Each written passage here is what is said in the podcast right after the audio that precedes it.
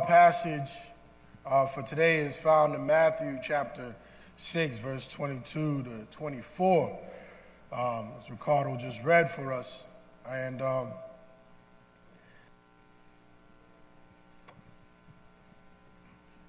when you think about the, the, the body and its relationship to the eyes, sometimes we don't see how it correlates and how they work together.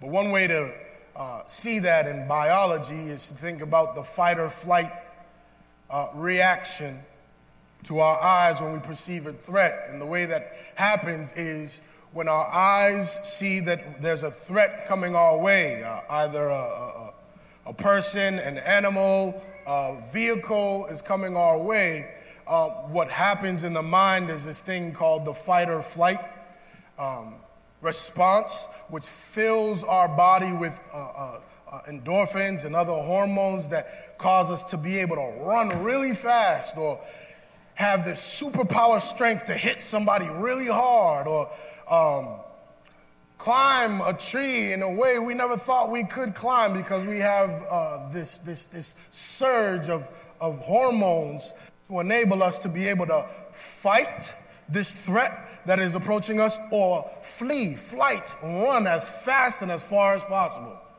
And the only thing needed to trigger this response is your sight to see the threat. And your body reacts to that threat without your uh, uh, input. It's an involuntary response to the perceived threat. The reason I say that is because in this text it talks about the eye being the lamp of the body. If your eye, verse 22, sorry, the eye is the lamp of the body. So if your eye is healthy, your whole body will be full of light. But if your eye is bad, your whole body will be full of darkness. If then the light in you is darkness, how great is the darkness? Now, some of your translations in verse 22 will not say uh, if your eye is healthy, but if your eye is single.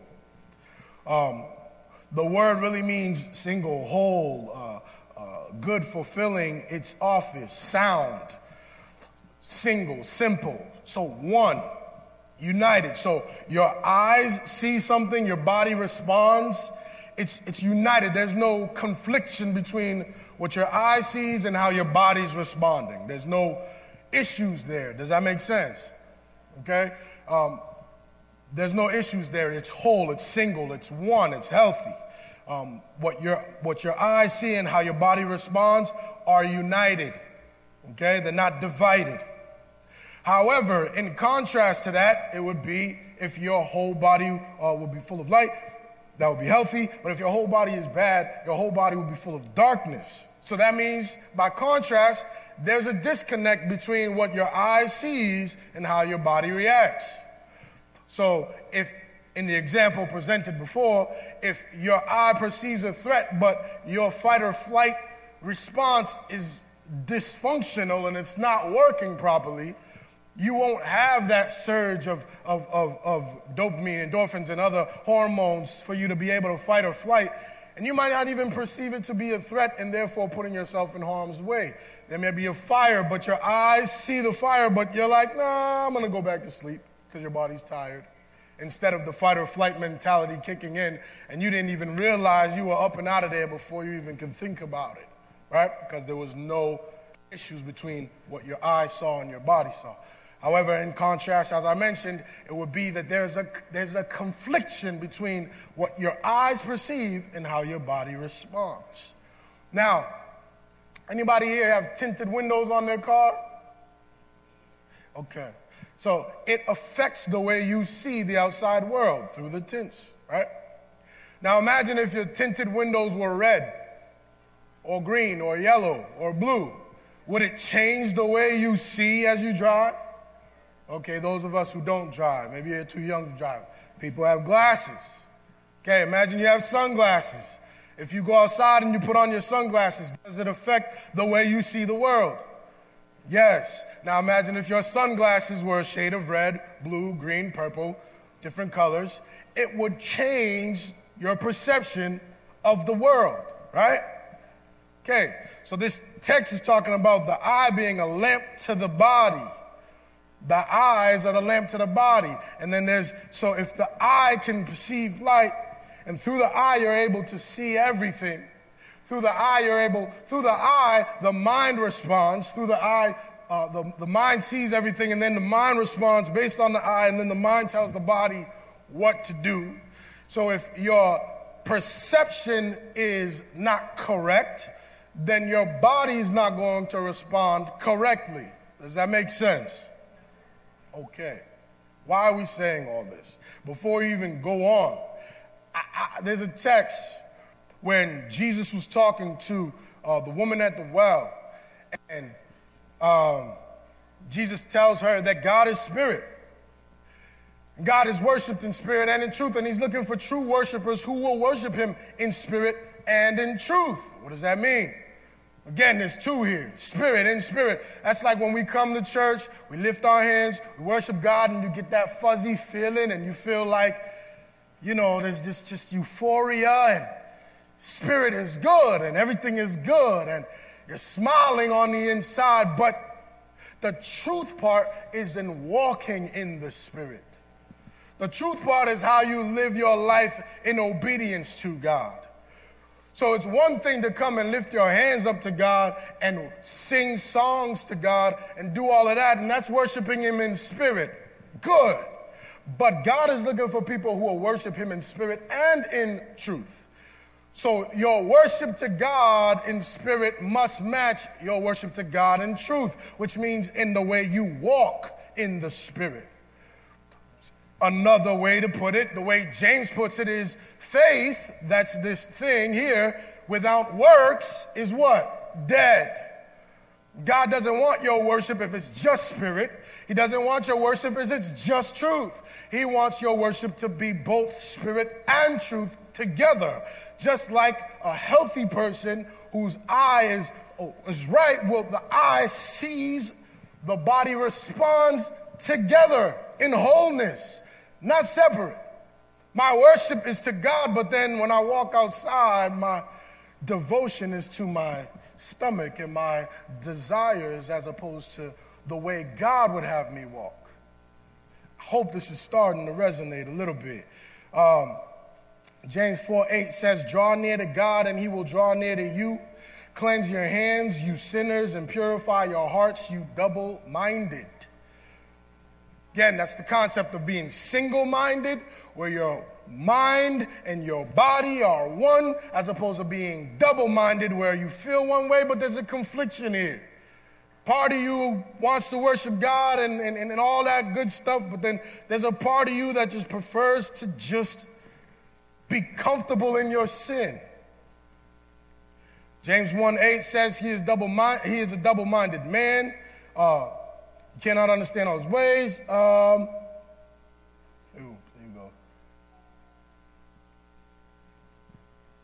Okay, so it talks about being in light as opposed to being in darkness. So the person who has a single mind, being that they are whole, there's a, there's, a, there's a unity between their perception and their lifestyle.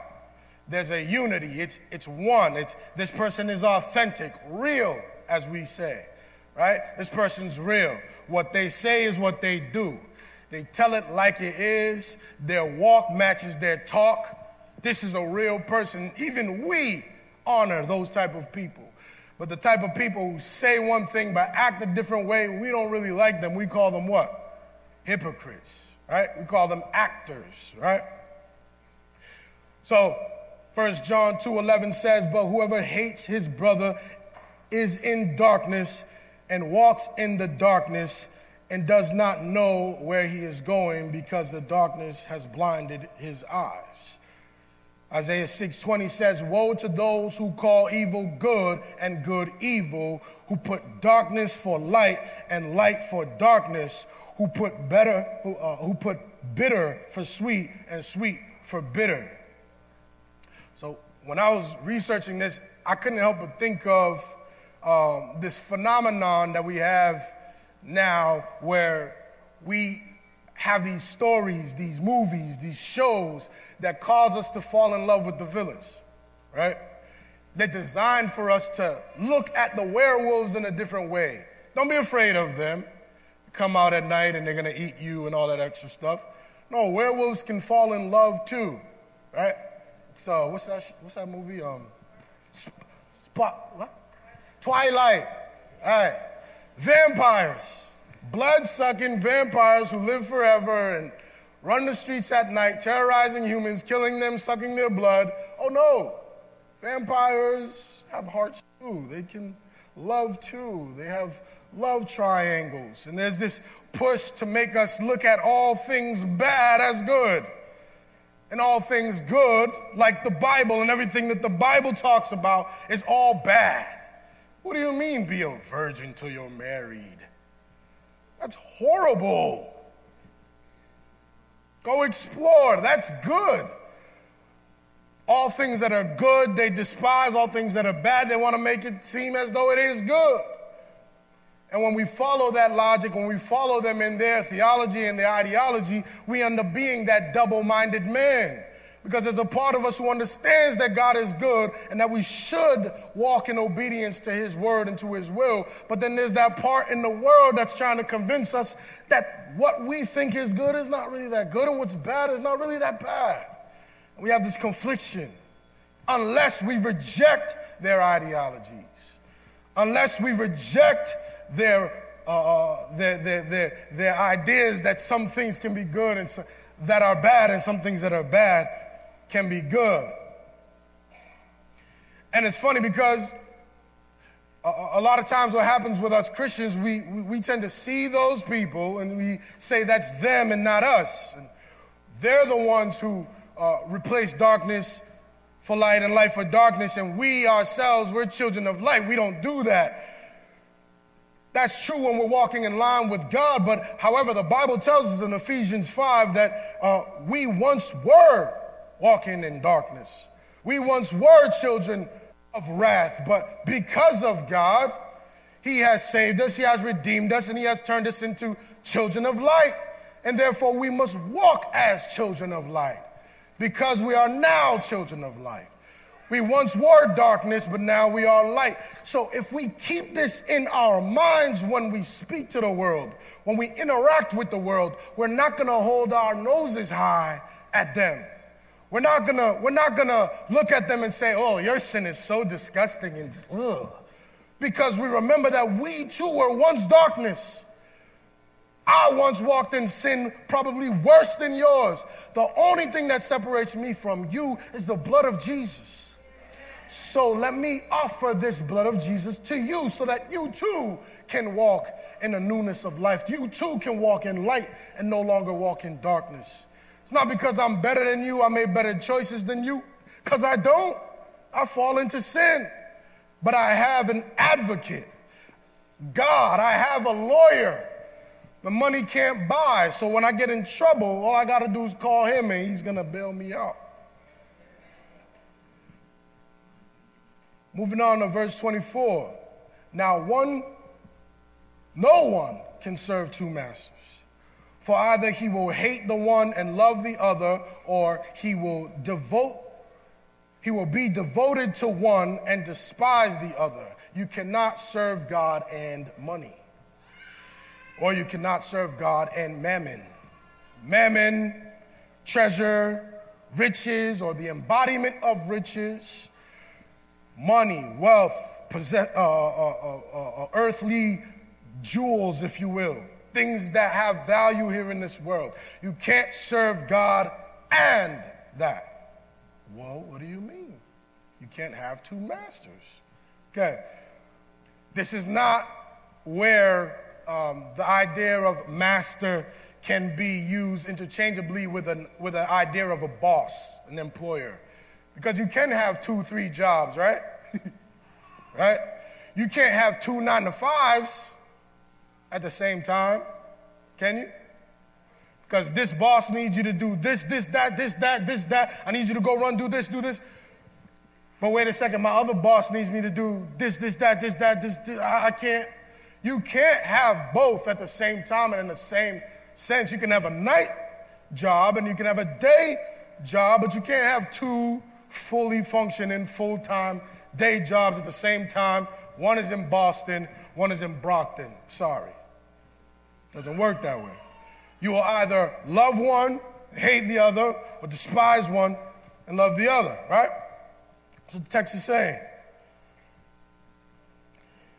Now,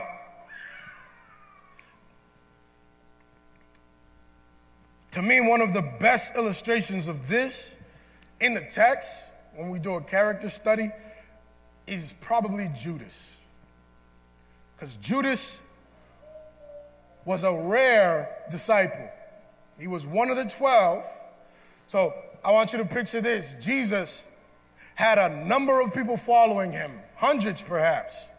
In his early ministry, he had a number of people following him. He wakes up one day, not wakes up, sorry, he spent the whole night praying to God before he made his decision about who he would choose as his 12 apostles. He stayed up the entire night. No sleep came to his eyes. He was out there alone, praying to the Father all the way till the sun came up and the disciples came to him. And now he was ready to make his choice. And he chose the 12 out of the hundreds. And one of the 12 was Judas.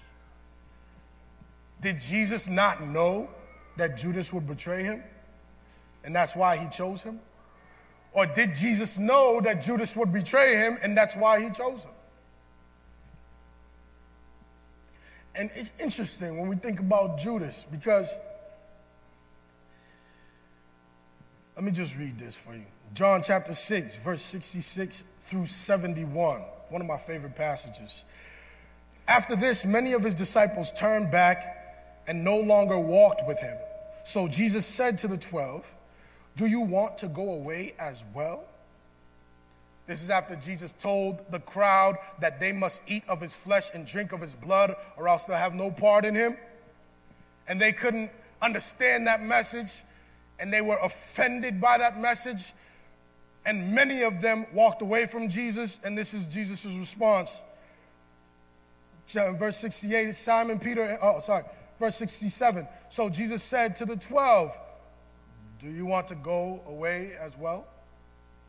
And it's interesting. When we look at these mega churches, churches in general, it's all about the numbers, how many people we can get, how many people we can retain, how many people when we got to change our approach so that we can get more people to come to church, so we can get more people to stay at church.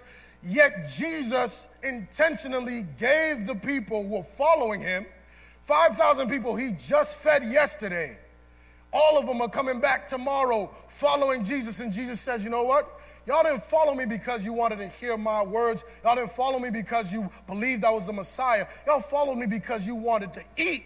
Y'all are hungry again. Last night you had a beautiful meal provided by me. This morning you wanted breakfast. So let me give you some real, true food, food for the spirit. And he says, that if you do not drink of my blood and eat of my flesh, you have no part in me. And they were offended. They could not understand it because they were carnal. And these words are spirit, and only spirit can understand it. That's why he says that I want worshipers who worship me in spirit and in truth. And Jesus says to the 12, as these thousands of people who are just following Jesus yesterday all start walking away, probably murmuring about how horrible that message was of Jesus as they walk away, talking, speaking negatively about Jesus. And the 12 who are standing there probably don't know what to do because it's a hard lesson for them to accept as well. And Jesus looks at them, and instead of Jesus comforting them and saying, No, don't worry, you guys are special, he looks at them and says, Aren't you going to go too? And then here's how Peter responds in verse 68. Simon Peter answered him, Lord, to whom shall we go? You have the words of eternal life, and we have believed and have come to know that you are the Holy One of God. Jesus answered them, Did I not choose you, the twelve? And yet one of you is a devil. He spoke of Judas, the son of Simon Iscariot, for he, one of the twelve, was going to betray him. Jesus was fully aware that Judas was a betrayer. he was fully aware that Judas was going to betray him. He didn't make a mistake in choosing Judas as one of the 12. It was all part of the plan. Okay? Now, if we, if we look at a couple of things in Judas's life, before he betrayed Jesus, right? Judas was the, the, the, the financier of the ministry. Okay, you have Jesus, he's the head pastor, he's the, he's the, he's the leader, he's running the show. He has his 12 disciples, which we would probably call deacons today, right? He has his, his, his crew with him. One of them, who's the treasurer, that's the finance guy. I'm not saying finance people here at Judas, just saying. Judas was a finance guy, okay? So he held the purse and he dealt with all the funds that pertain to the ministry of Jesus and the 12. And the Bible tells us that he freely stole from that purse. He stole from it because he was a thief. Here we see a character trait of Judas that we do not want to emulate. And if we see it in our leaders, we might want to stay away from those leaders.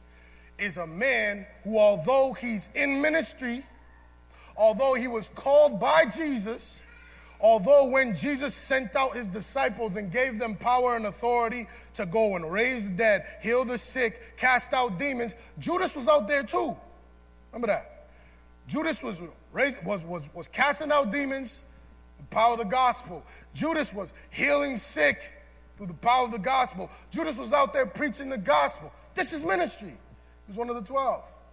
Yet he was stealing from the purse of that ministry.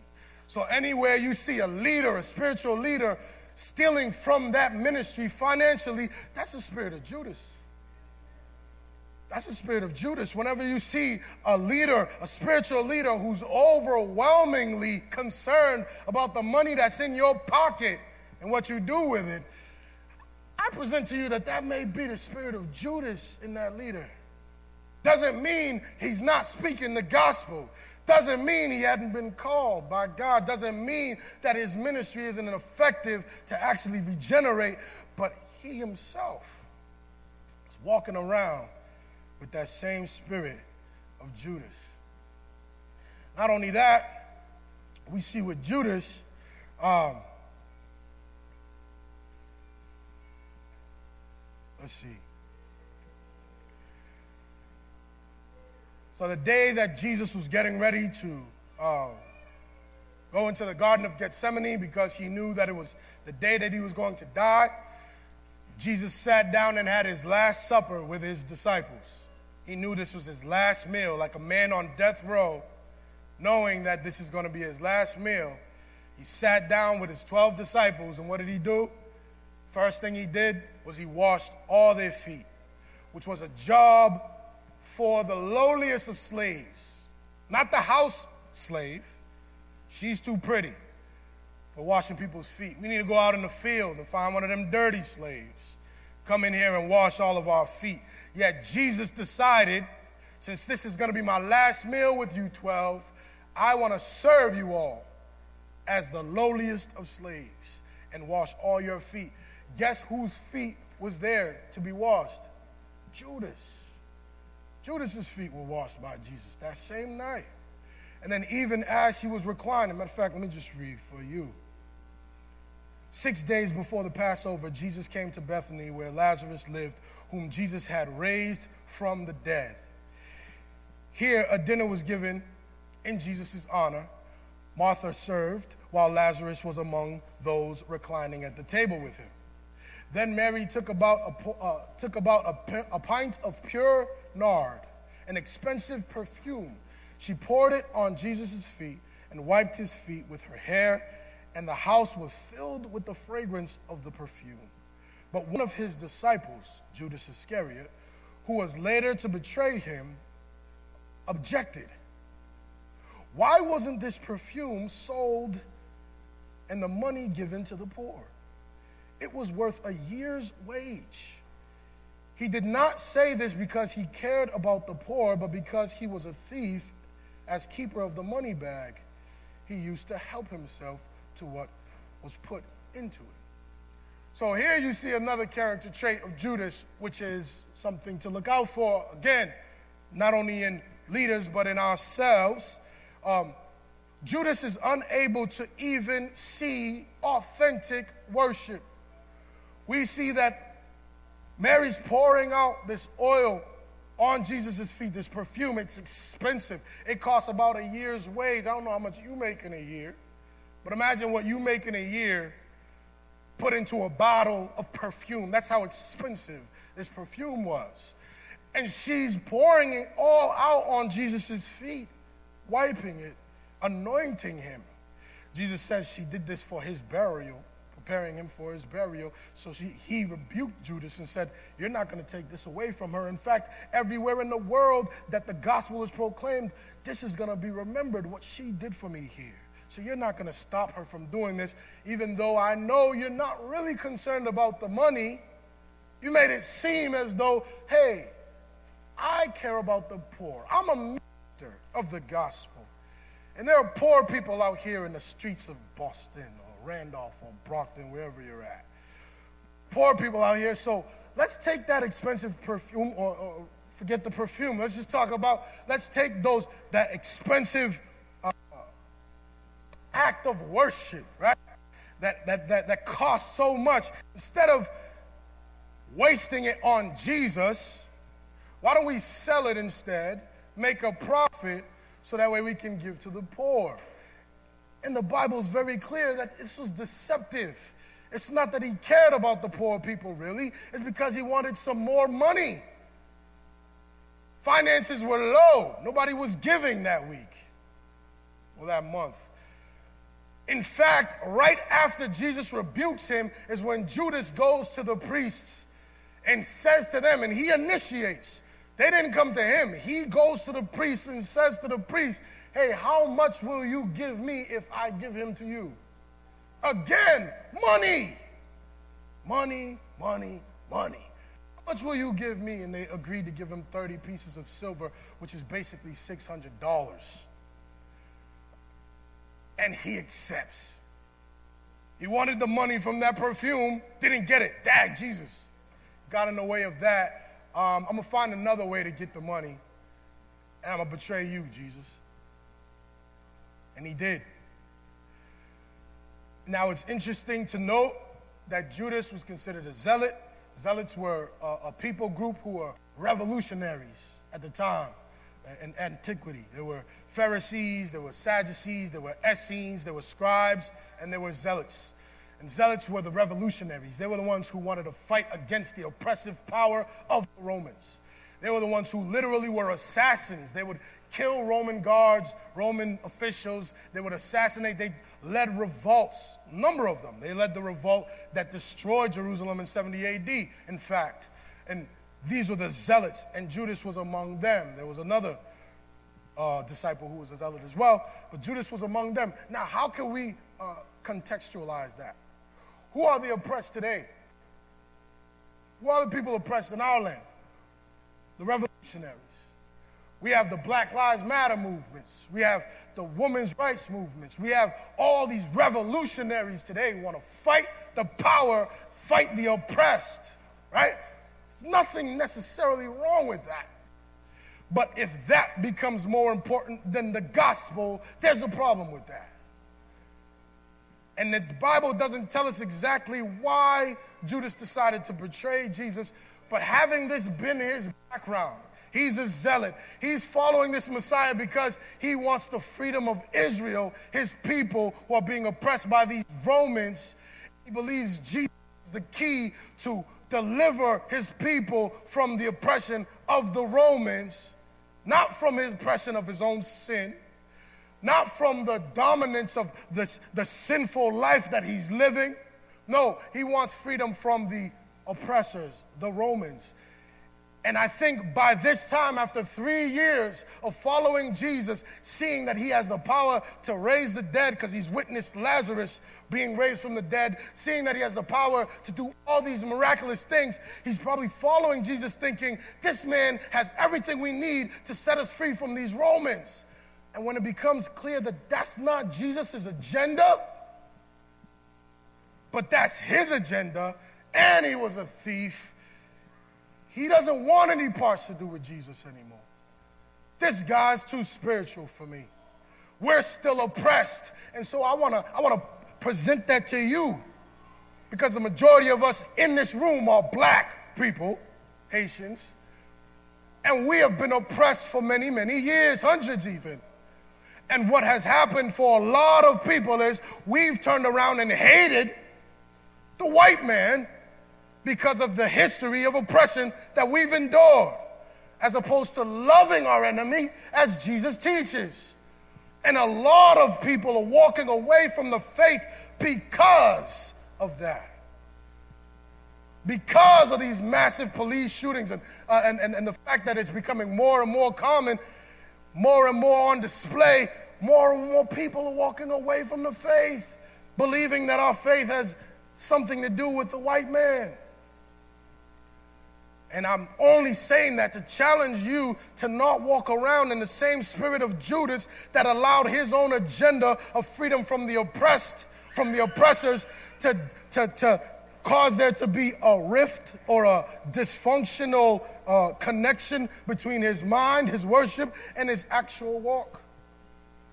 Okay? He wasn't able to worship God in spirit and in truth because at the end of the day, he wanted more. What he wanted more was his own agenda.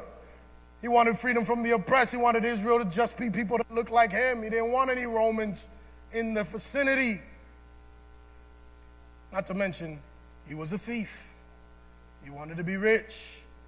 He wanted to have nothing more than money. So, finally, we see the end of Judas when he finally does uh, betray Jesus and um, he gets paid his 30 pieces of silver, his $600, and he walks over uh, with the 600 soldiers or so, the cohort of soldiers, to go and arrest Jesus in the Garden of Gethsemane. And he approaches Jesus and kisses Jesus. He doesn't just say, There he is, and point out Jesus, but he approaches Jesus and kisses Jesus. And now, you know, even in our Haitian culture, you, you salute people, right? Right? Especially your old your elders, people who are, who are higher ranked than you, you. Out of respect, when you meet, you greet them, you greet them with a kiss, right? It's even in our culture, Christian culture, Haitian culture. Um, now, that indicated that there's a level of intimacy between Judas and Jesus. Uh, however, we never see when Judas talks to Jesus that he ever addresses Jesus as Lord or Savior or God or Messiah or chosen or Christ. He always refers to him as Rabbi, which just means teacher, which is the same term that the Pharisees referred to Jesus as teacher, indicating that he didn't have a special bond with Jesus as he's portraying here for his 600 soldiers who he's coming to portray Jesus with. He's like, hey, I got the inside scoop on this guy. Me and him go way back.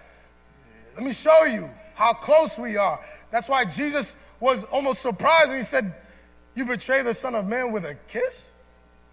As though we was cool like that.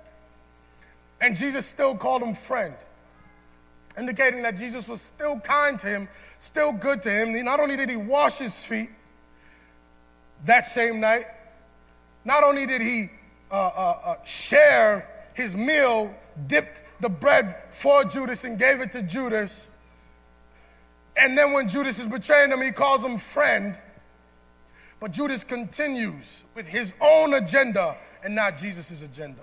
This is not to bash Judas, but for us to recognize in ourselves when we have our own agenda and we look at God's agenda, and if we choose our own agenda, we're walking in the spirit of Jesus, not in the spirit of obedience. And sometimes we can allow things to get in the way of our worship because we're not worshiping in spirit and in truth. Here, Judas is on display, looking like he's a true apostle, disciple, and lover of Jesus. It looks like it to everyone outside, but Jesus knows. Jesus knows. So you who come to church and you speak Christianese and you know all the Christian songs and you know how to dress so nobody gets on your nerves. You know how to wear your hair, your tie and everything and you know how to look Christian. You know how to sing Christian. But where's your heart? Are you living for the Lord? Are you walking in obedience to God when God says that sex is a gift given to a married couple and you're not married? The world tells you you need to practice for when you get married. But God says you need to hold off till when you get married. Two agendas. Which one are you following? Your own agenda or God's? Or the married people? God says we must be faithful to our spouses and not defile our marriage bed. But the world says you got to be happy. She's not satisfying you. He's not satisfying you. You got to go out there and get satisfied. Be happy. That's what the world says. That's the world's agenda. God says, be faithful to your spouse. Even in the worst of times, husbands die. Lay down your life for your wife. Wives, submit to your own husbands. That's God's demand for those who are married. Are you following His agenda or your very own? My, point is, are we doing God's will or our very own will? Are we worshiping God only in spirit when we come and gather in the church? Or are we worshiping Him also in truth when we're outside by ourselves and nobody else can see? And we're walking in obedience to the Lord's will. That's the challenge today. Not only to recognize and be careful and practice the spirit of, of, of, of, of a, uh, uh, of being a Berean and being able to decipher between spirits and seeing whether or not this spirit is good in our leaders and our spiritual leaders and those who are leading us, but also we have to look to ourselves and see how we're walking. Are we walking with the Lord? Do you ever wonder why it's so hard to worship as we understand worship? When you come to church, you got the worship team sitting here begging you to worship God, pleading with you to lift your hands. Now, if you were actually living for the Lord, nobody would have to tell you to lift your hands up. You just do it. It's a byproduct. Your spirit and your walk are one, just like your eyes and your body are one. You're not a double minded man, you are single, whole minded. You understand that there's nothing more important in this world than God. So, in every, not only in every single decision that you make, you consult God. You pray to God. It doesn't need to be a long prayer with your knees on the floor and your eyes closed. I could be driving to work and praying to God. I could be getting ready to sleep and praying to God. I could be in the middle of a conversation and praying to God. That's why he says, pray never ceasing. There's no end to it. I'm walking in line and walking in step with the Lord. My worship is full, it's in spirit and in truth. It's in my body, it's in the way I live my life, as well as the words that I speak. It's in my works as well as my faith combined together to honor God, to glorify God. So I presented all this to you to say, be careful, because Judas looked just like all the rest of the 12. Judas was given the authority to do ministry just like the rest of the 12. Judas walked closely with Jesus and had personal conversations, side conversations with Jesus, just like the rest of the 12. But what was the difference between Judas and the 12? His heart. Judas was concerned about money. You cannot serve God and wealth. So I ask you this morning is money more important to you? Mammon is not just money, mammon is whatever you treasure. Your treasures. Think about your treasures. What do you treasure? Is it friends? Is it money? Is it possessions? Is it the nice foreign cars? Is it dress, well dressed? Is it popularity? What are your prized possessions? Are they in subjection to God's will or in opposition to God's will? Check for yourself. If they are in opposition to God's will, do not let this moment pass you by without repenting of that sin. As we close and pray, present that to God. If there's something you're struggling with, laying it down for the Lord, present that to God. And don't wait till you leave.